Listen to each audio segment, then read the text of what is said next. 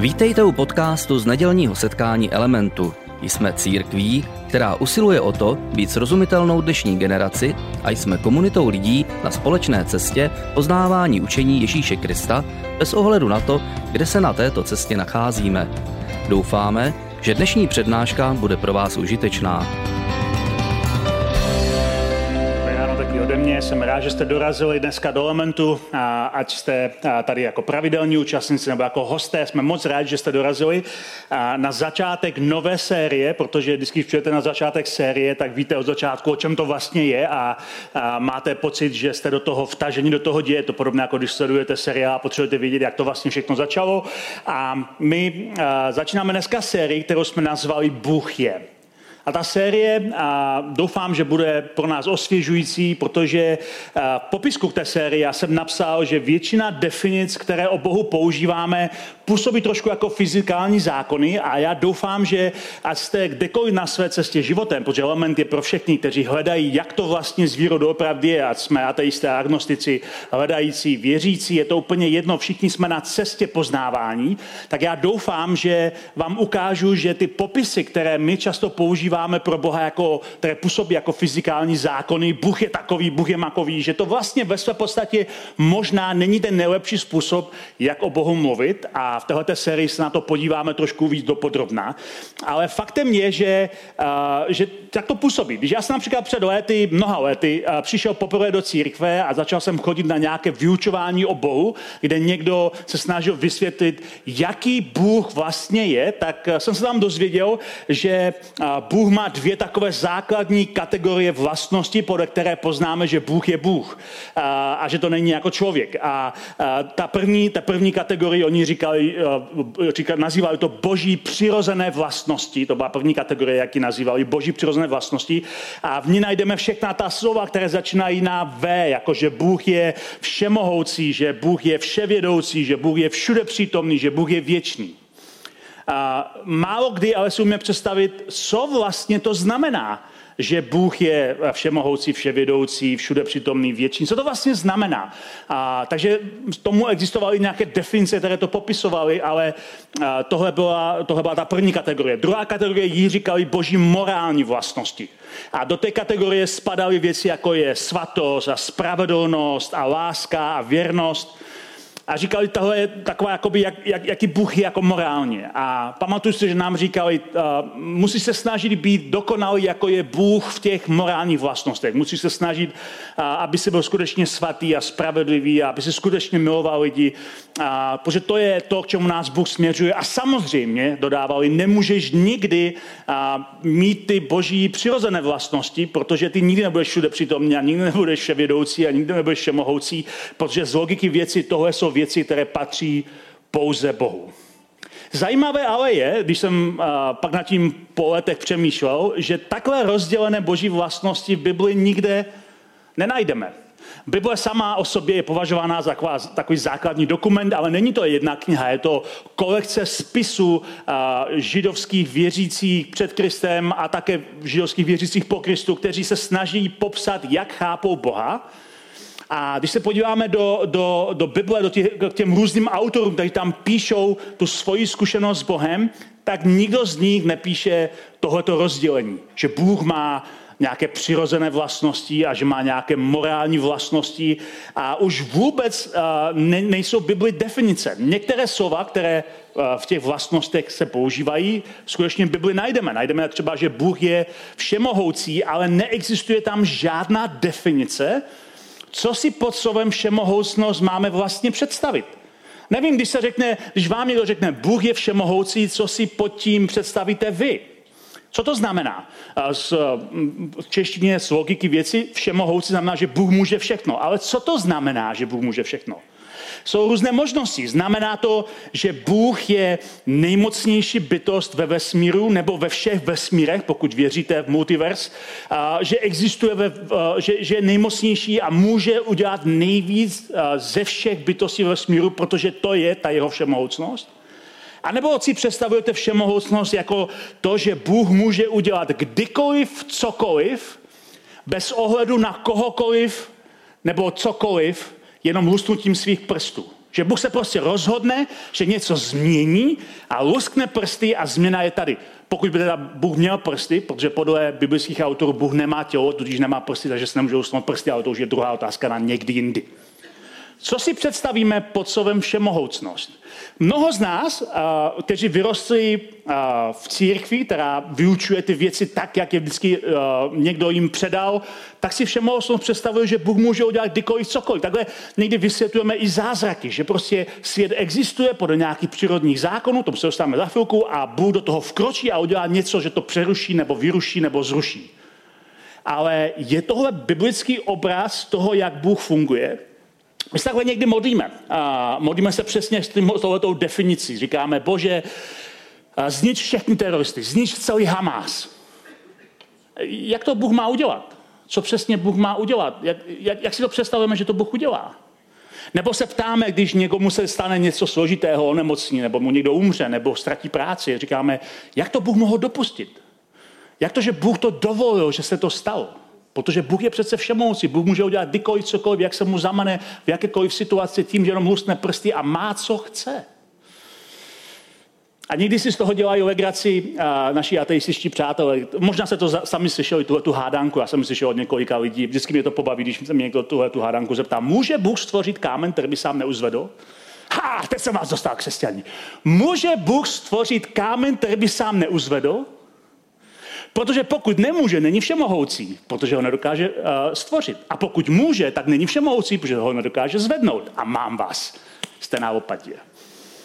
Problém je, že někdo z vás tu hádanku někdy? No, asi pár lidí, jo. Problém je, že tahle ta hádanka pracuje s definicí všemohoucnosti, kterou v Bibli nenajdeme. Takže odpověď na tu hádanku jednoduchá. Nemohou.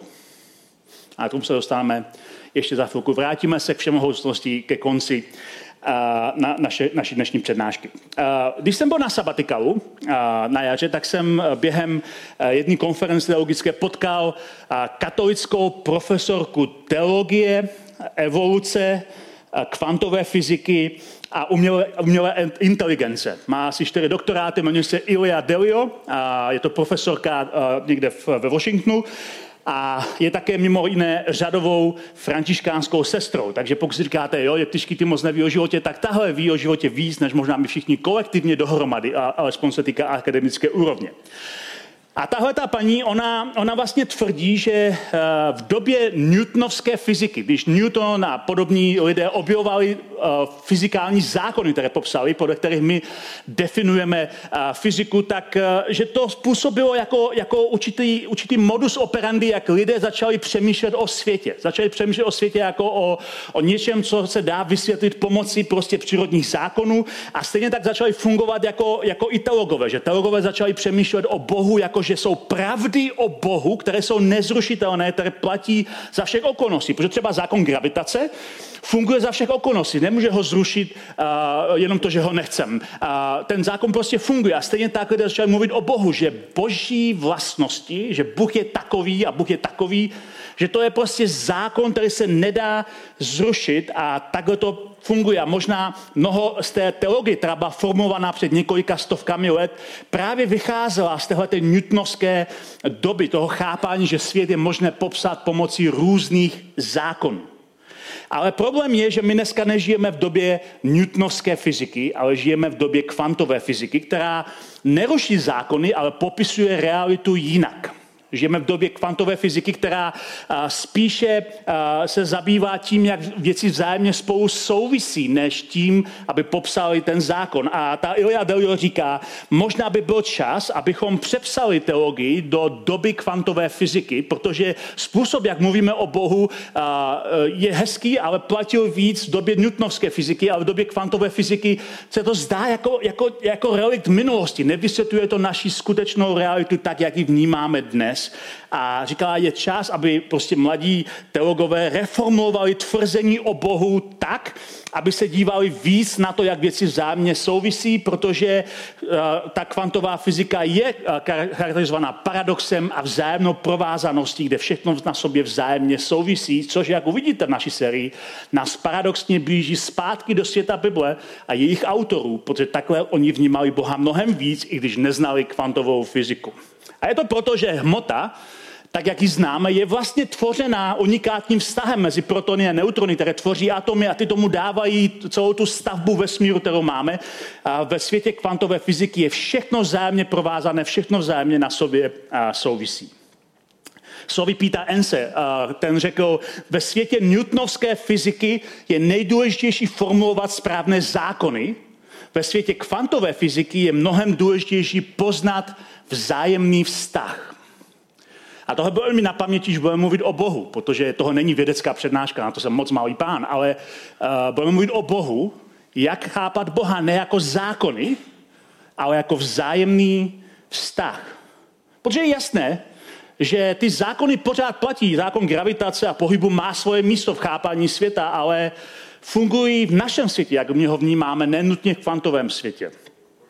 A mimochodem taková drobná palička, když jsem, když jsem četl na toho téma nějaké materiály, podle Einsteina není gravitace síla, která nás drží při zemi nebo na zemi, ale uh, když to tak vnímáme, ale to ve skutečnosti následek ohnutí vesmíru masou země, takže gravitace vlastně ohýbá vesmírem, což je e, zajímavá myšlenka taky na někdy jindy. Newton, když e, formoval svoje zákony o Bohu, tak se samozřejmě nesnažil formovat zákony o Bohu proti Bohu. Eh, jeho chápání bylo dobou, ve které byl a snažil se formulovat, jak svět funguje a nějak to nevnímal jako něco proti Bohu, ale nakonec eh, jeho chápání vesmíru a posledně naše chápání světa a naše chápání Boha nás dovedlo přesně do tohle momentu. Lidé začali vnímat Boha jako takového velkého hodináře, který stvořil svět jako obří hodiny které jsou vzájemně prostě jako mechanicky skvěle postavené, pak je natáhl a nechal běžet samostatně. Dívá se na to zvenčí a sem tam možná do toho vkročí, ale jinak nechává svět běžet podle zákonu, které sám stvořil. A nakonec vlastně nás tohle myšlení o Bohu dovedlo k Bohu, který nám přijde velice vzdálený a ne blízko. Jako Boha, který je někde tam, někde v nebi, někde v jiné dimenzi, na jiném prostoru. Někde, kde ho musíme žádat, aby se zhlédnul k nám a vstoupil do našeho života, protože není nám blízko není vedle nás, je někde daleko. Naše chápání o Bohu se začalo proměňovat. A přitom v křesťanské i židovské tradici, když mluvíme o Bohu, když čteme ty příběhy lidí, kteří mluví o Bohu, tak v jejich chápání Bůh je vždycky aktivní, Bůh vždycky je nám blízko, Bůh vždycky zasahuje. Proč tedy existuje tolik teologických tvrzení, které se zdá, jako by Bohu bylo jedno, co se děje na světě? Protože Bůh, který je vzdálený, který stvořil svět, ať funguje samostatně podle nějakých principů a zákonů, je často velice chladný Bůh. A to je můj největší problém s chápáním Boha pomocí fyzikálních zákonů, že se díváme na Boha jako někoho, komu to je vlastně jedno. Který to stvořil a který jako sem tam zasáhne, aby to opravil, ale jinak se nenechává pohnout ničím, co se na světě děje. Stává se z toho takový ten aristotelovský nepohnutelný hybatel, který hýbe světem, ale jím nemůže vůbec nic pohnout. Ale to je nahony vzdálené biblickému obrazu Boha, který se nechává pohnout, který pláče, který trpí, který eh, je účastný a který je spojený s tím, co prožíváme na tomhle světě, který se raduje s radujícími a který pláče s plačícími. Jsou to různé obrazy, které o Bohu máme, ale ne každý obraz Boha je stejně dobrý. Některé obrazy jsou lepší než jiné. Ta Ilja Delio říká, říká takovou myšlenku, která, když jsem si seděl u stolu, tak, tak jsme se o tom bavili. Ona říká, náboženství postavené na stabilitě a nepohnutelnosti, což jsou ty newtonovské zákony, nemůže být připraveno na kosmický pořádek založený na změně. A to je ta kvantová fyzika kvantovém světě totiž není hluboká realita jako pevný, konzistentní bod, okolo se všechno točí, ale je to jako spíš jako spektrum možností, které máme. A Bůh v tom kvantovém světě pracuje s lidmi dynamicky. My často tady říkáme, tu Bůh je dynamický. A v písmu máme zakotvené konkrétní verše, které to nasvědčují. Přibližte se k Bohu, Bůh se přiblíží k vám. Je to dynamický vztah, není to statický vztah. A nakonec po takovém Bohu toužíme. My netoužíme po Bohu, kterého můžeme chápat a ovládat skrze nějaké zákony, že Bůh je takový nebo Bůh je jiný, ale toužíme po Bohu, který není spoután našimi logickými dedukcemi, který se nechová předvídatelně a deterministicky jako příčina a důsledek pomocí nějakých teologických zákonů, ale po Bohu, kterého nemůžeme mít pod kontrolou a který s námi přesto chce mít vztah. Vztah je totiž mnohem důležitější než technické kategorie, které pocházejí spíše z řeckého chápání světa než z židovské teologie. A e, proto, když se díváme na ty konkrétní technické popisy o Bohu, které často v teologii používáme, je zajímavé si všimnout, jak málo se vyskytují v Novém zákoně a jak mnohem větší důraz i ve starém Novém zákoně je na příběh spojení vztahu mezi Bohem a jeho lidem. A zaznívá tam mnohokrát, že Bůh je tajemství. Že Bůh je tajemství a že Boha nikdo doopravdy neznal až do příchodu Krista a že Kristus byl ten dělící moment, kdy můžeme Boha poznat, protože se podíváme na Krista. Jen několik veršů, které na to téma mluví v Janově evangeliu, několik z nich. Například Jan na začátku svého evangelia říká takový jako prolog k tomu evangeliu, takový jako úvod a říká v něm, Boha nikdy nikdo neviděl, jednorozený syn, který je v otcově náručí, ten jej vylíčil. On říká, protože v, historii, a samozřejmě Jan zná historii židovského národa, jsou momenty, kdy lidé se setkali s Bohem. Ale Jan tady říká, doopravdy Boha nikdo nechápal, ale Ježíš ten nám ho vyličil takový, jaký Bůh doopravdy je.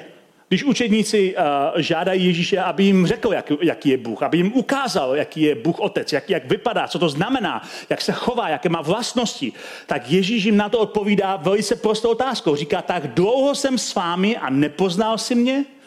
Kdo viděl mě, viděl Otce. Jak můžeš říkat, ukáž nám Otce. Jiným slovy, Ježíš tady říká, eh, jestli chceš něco vědět, jaký je Bůh, jak se chová, jaké má vlastnosti, jak, jak, jak funguje, podívej se na mě. Já jsem ten Bůh, kterého ty potřebuješ. Vidíš mě, vidíš Boha. To je, to je základ křesťanství. A, a možná poslední verš Janova Evangelia Ježíš říká svým, svým uh, učedníkům uh, takovou důležitou věc, která pro chápání stavu je zase důležitá. On říká, nebudu vás už nazývat služebníky, nebo služebník neví, co dělá jeho pán. Vás jsem ale nazval přáteli, neboť jsem vám předal všechno, co jsem slyšel od svého otce. Ježíš říká, náš definující vztah není jako pán a sluha. Náš definující vztah jsou přátelé. My jsme přátelé. Vy jste moji přátelé, já jsem váš přítel. A mnoho, mnoho křesťanů má tuhle tu větu rádo. Říká, Ježíš je můj přítel. Já jsem se stal křesťanem kvůli téhle větě. Pochopení, že Bůh je můj přítel, změnilo můj život. Ale na neštěstí mnoho křesťanů je schopno říct pouze Ježíš je můj přítel, ale ne Bůh je můj přítel, protože Boha vnímá uh, trochu odtažitěji.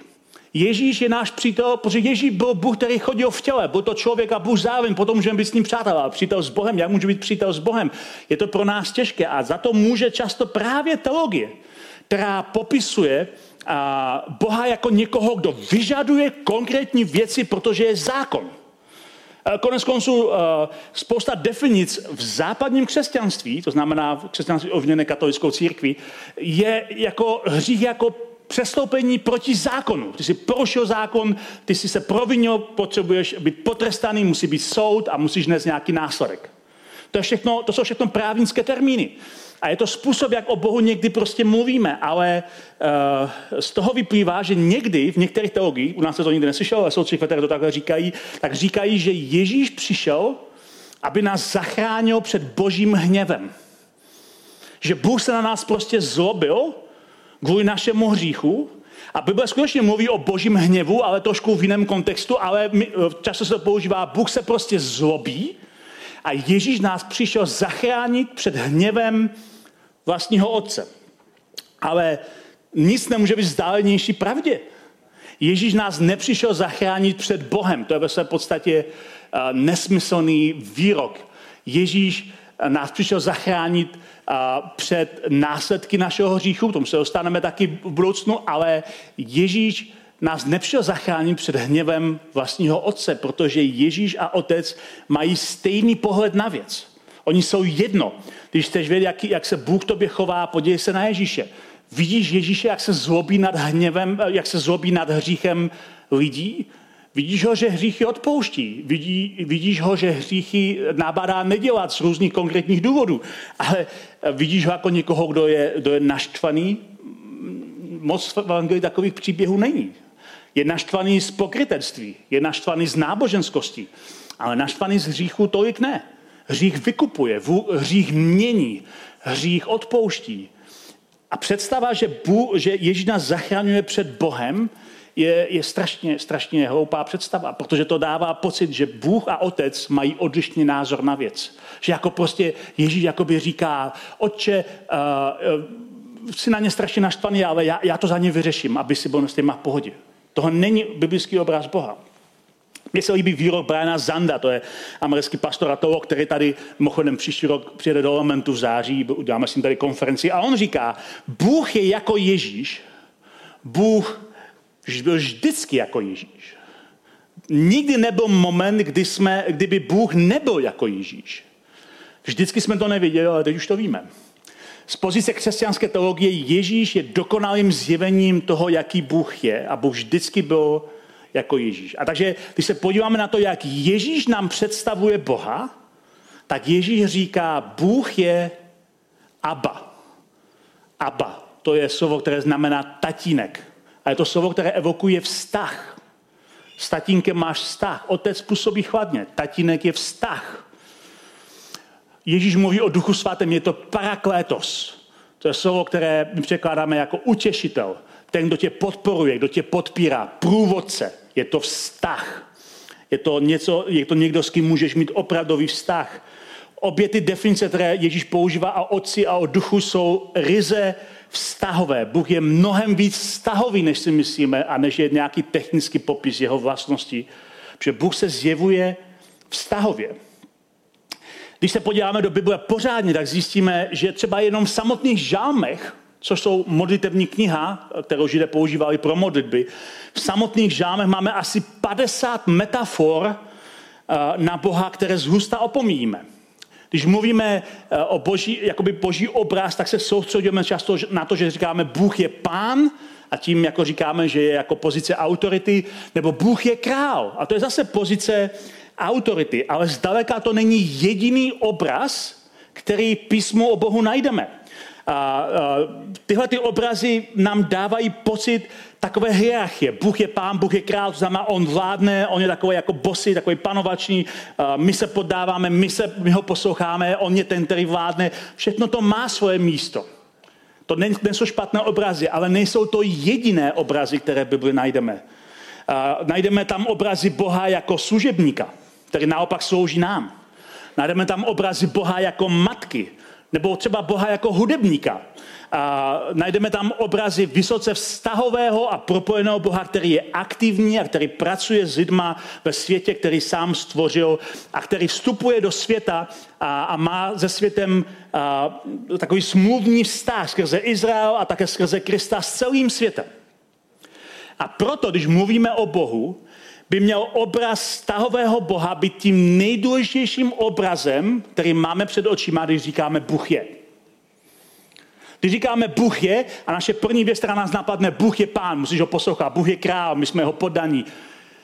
První obraz, který by měl být ve tvé hlavě, když řekneš Bůh je, by měl být vztahový obraz Boha. Protože Bůh je především vztah. Má vztah s námi, ale vztah a právě tam se blížíme té kvantové fyzice, dál jako základní smysl, základní způsob uh, tvorby celého vesmíru. Všechno je vzájemně provázané, všechno je spolu v vzájemném vztahu. Všechno na sobě vzájemně souvisí. A proto nestačí říct jenom věřím Boha. Ale věřím Boha, který má se mnou vztah, který se odměňuje těm, kteří ho hledají, který reaguje, který je responsivní, mám vztah že to, jak o Bohu mluvíme, je strašně důležitá věc, protože to vytváří v naší hlavě obraz A na neštěstí některé obrazy Boha jsou obrazy velice vzdáleného božstva, které něco zařídilo a pak to sleduje možná zakročí, možná ne, musíme ho přesvědčit, aby zakročil. Ale to není ten obraz Boha, který nám popisují a bibliští autoři.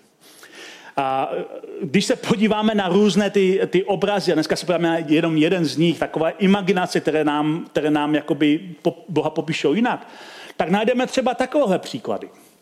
A v knize Izajáš, Izajáš je prorok, hebrejský prorok, který, který je někdy považovaný za skoro nového zákonního evangelistu, protože píše strašně moc věcí, které jsou podobné evangeliím. A Izajáš říká, cituje tam Boha, který říká, už příliš dlouho jsem mlčel, zůstával tiše, držel se. Teď ale vykřiknu jako při porodu, stédat budu a lápat po dechu. To je obraz Boha jako rodící matky. Jako matky, která při porodu prožívá celou, celou, celou, celou tu bolest a sténání a agonii porodu. A Bůh si říká, takový jsem já. V této situaci takový jsem já. A Izáš o pár kapitol později. Jako když matka své dítě konejší, tak já vás potěším. V Jeruzalémě dojdete útěchy. A znovu je tady obraz Boha jako matky. To je totiž další problém, kterému dneska nemáme tolik času se dostat. Ale Bůh není muž. Bůh je Bůh. Bůh je duch člověk byl stvořený k božímu obrazu jako muž a žena. Muž a žena dohromady jsou božím obrazem. Ale Bůh není muž, Bůh není ani žena. Bůh nemá pohlaví jako člověk. Proto my používáme obraz Boha jako otce, protože takhle to bylo kulturně přijatelné době, kdy o něm lidé psali. Ale vidíte, že přímo bibliští autoři používají obrazy Boha jako matky, jako rodičky, jako matky, která se stará o své děti, protože to je obraz. A já schválně jsem vybral texty, kde o sobě Bůh mluví v mateřském pojetí, protože to ukazuje povahu jeho vztahu, který má se svým lidem a který nám někdy uniká, když mluvíme o Bohu v technických kategoriích. A tady se můžeme dostat zpátky tomu tématu všemohoucnosti, protože to je pro nás důležité téma, abyste chápali, že to slovo, vlastně my nemáme definici písmu, takže když písmo používá slovo všemohoucí, především ve starém zákoně, v novém zákoně se moc nevyskytuje, tak možná nám pomůže pochopit kontext, v jakém kontextu tohle slovo je použité a uh, jak ho používají ti autoři, kteří ty biblické knihy píšou. Slovo všemohoucí ve starém zákoně se dnes častěji překládá ze dvou slov. Jedno z nich je slovo, které se jmenuje El Shaddai. El Shaddai, když je v hebrejštině El Shaddai, tak v naší Bibli se to často překládá jako všemohoucí Bůh. To slovo El jako Bůh, Shaddai překládáme jako všemohoucí. Někdy se říká, mezi kazateli, kazatele dávají, dávají eh, najevo, že, že to vše mohoucí tam se dá přeložit jako více než dostatečný Bůh, což ní trochu jinak než všemohoucí, pořád je to ale blízko tomu. Ten verš najdeme třeba v Genesis 17. kapitole, kdy, uh, kdy Bůh tam promluvil s Abrahamem. Tam je napsáno, když bylo Abrahamovi 99 let, ukázal se mu hospodin a řekl mu, já jsem El Shaddai. Já jsem všemohoucí Bůh. Choď stále přede mnou a buď poctivý. Splním svou smlouvu s tebou a nesmírně tě rozmnožím. Tady Bůh říká Abrahamovi, který má 99 let a nemá dětí, já tě rozmnožím, nevzdávej se, já jsem všemohoucí Bůh, já jsem El Shaddai. A jak znovu říkám, my někdy říkáme, to slovo všemohoucí se dá přeložit jako více než dostatečný Bůh. Dokonce jsem myslím, na to téma tady kdysi měl přednášku Bůh, který je více než dostatečný a to zní fajn. Ale jak podotýká Tom Ord, eh, nejstarší a nejpravděpodobnější překlad slova Shaddai, které se mimochodem vyskytuje v Biblii i bez toho El a skoro vždycky v negativním, v tom El Shaddai je vždycky pozitivním, tak ten nejstarší a nejpravděpodobnější význam slova Shaddai jsou prsa. Uh, což znamená, že El Shaddai úplně přesně přeložen by bylo Bůh prsou nebo prsatý Bůh, což upřímně zní jako zvláštně. Nevím, co si pod tím byste představili vy, ale možná to je jeden z důvodů, proč to nikdo takhle nepřekládá. Prsatý Bůh. To vám přijde možná vtipný. Ale ve skutečnosti toho je mnohem lepší zpráva, než na první pohled zná. Na první pohled zdá. Smysl pochopíme v kontextu, kdy je to slovo El Shaddai používané, ale především to znamená, že Bůh je zdrojem života. Že Bůh je zdrojem života, který kojí celý svět který svoji životodárnou mízou napájí celý svět. Proto také někdy teologové říkají, Bůh je ten, který drží to všechno pohromadě. Z, z něho všechno pochází, protože on je zdroj života. A to znamená, že všemohoucí Bůh znamená ne, že Bůh může udělat cokoliv, kdykoliv, jak se mu zamane, ale znamená to, že Bůh napájí svým životem tvůj život, aby ty si mohl žít. A nejlépe to pochopíme, když uvidíme, že třeba v Genesis to slovo El Shaddai je často používáno právě ve spojení s plodností a rozmnožováním a tím, že Bůh říká, já ti dám život, který se rozmnoží. Jenom pár příkladů. Genesis 49.25. Všemohoucí kež požehná tě požehnáním nebes, nahoře požehnáním propasti ležící dole, požehnáním prsou, jakož i lůna. Tady to je to El Shaddai. Požehnání, abys mohl se rozmnožit. Genesis 28.3. Kež ti všemohoucí Bůh požehná, kež tě rozplodí a rozmnoží, aby si se stal otcem svazku národu. Genesis 35.11. Bůh mu řekl, já jsem všemohoucí Bůh, pojď se a množ se a bude z tebe národ, dokonce svazek národu i králové vejdou z tvých beder. Skoro každý výskyt slova El Shaddai v Genesis je spojený s tím, že Bůh říká, já ti dám život, aby se rozmnožil. Já ti dám život, aby si, aby si byl plodný. Já ti dám život, aby si mohl dál dávat život. Více než dostatečný Bůh je podobný jako všemohoucí Bůh, ale prsatý Bůh, to zní nám trošku zvláštně. Ale co na vás působí lépe, upřímně, co na vás působí lépe, když se zamyslíte nad tím tvrzením Bůh je všemohoucí? Vědět, že Bůh může udělat kdykoliv, cokoliv si zamane, ale nevědět, co to znamená, protože očividně podle písma Bůh nemůže dělat všechno. Bibliští autoři říkají, že Bůh třeba nemůže lhát. To znamená, nemůže dělat všechno. Nemůže lhát. A Bůh nemůže popřít sám sebe. Pokud Bůh stvořil svobodný svět ke svému obrazu, Bůh nemůže zrušit svobodnou vůli světa a jeho lidí, kdykoliv se mu zamane. Protože Bůh nemůže popřít sám sebe. Proto Bůh hledá také spolupracovníky, ty, kteří se podílejí s ním na tom, co Bůh dělá na světě. A nebo zní lépe, že Bůh, Boží všemohoucnost je vztahová záležitost. Je, jako, je to jako matka, která z něhou a péčí pečuje o své dítě, kojí je, hladí je, konejší je a dává požehnání svému dítěti. A stejně tak Bůh jeho všemohoucnost spočívá v tom, že je zdrojem života a že má s tebou vztah, že tě konejší, že tě utěšuje, že tě zmocňuje a že ti dává kapacitu se rozšiřovat. Takový obraz je obraz stahového Boha, který je mnohem lepším obrazem než technický popis kategorií, tak jak o něm někdy mluvíme. Což je mimochodem důležité pro chápání uh, také hříchu. Už jsem o, o, o, o hříchu mluvil. Uh, Důvod, proč uh, bibliští autoři a proč uh, se zdá, že Bůh má takový problém s hříchem, není proto, že Boha štve, že si něco udělal blbě, nebo že si něco neudělal dobře, nebo že si někde přestoupil nějaký zákon, nebo že si něco udělal takového a, makového, ale to, proč je to tak závažné, je, že pokud svět skutečně je propojený, a pokud skutečně jsme vzájemně propojeni vztahově, každý lidský hřích narušuje tohle vzájemné pletivo mezi Bohem a světem a přináší rozpad do toho, jak svět funguje. A to je věc, kterou my vidíme denodenně, když se podíváme na tenhle svět. Tenhle svět, vidíme v něm krásné momenty, kdy jsme vzájemně provázaní a kdy vzájemně všechno funguje, ale pak jsou momenty, kdy vidíme, jak se všechno rozpadá. Vidíme lidské sobectví, vidíme zlo, vidíme agresi, vidíme, jak svět přestává fungovat a držet pohromadě, jako by celé stvoření, podle apoštola Pavla, sténá a doufá, že přijde vykoupení, kde se znovu obnoví to vzájemné pletivo mezi Bohem a jeho světem.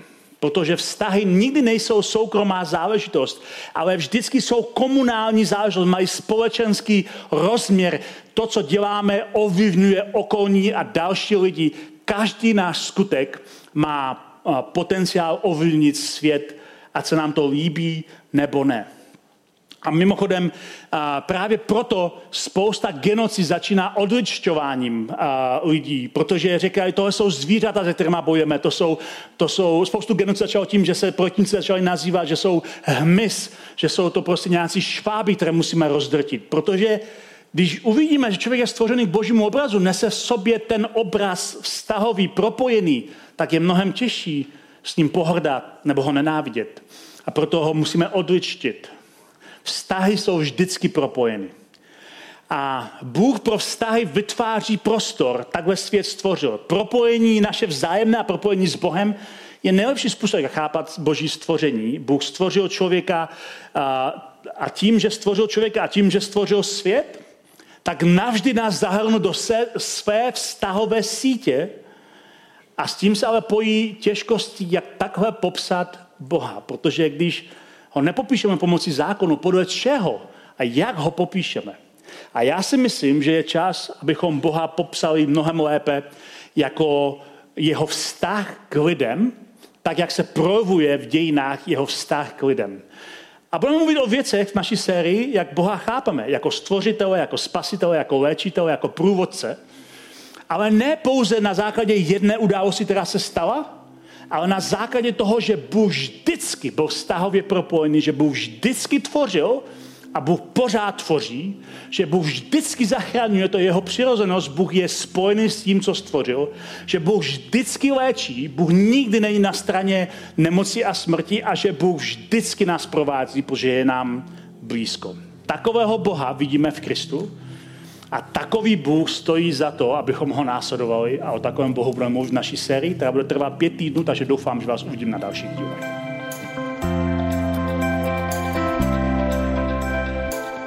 Děkujeme za poslech přednášky z nedělního setkání Elementu.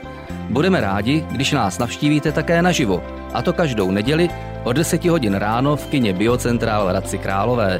Být na místě přináší větší zážitek, výbornou hudbu a přátelskou atmosféru.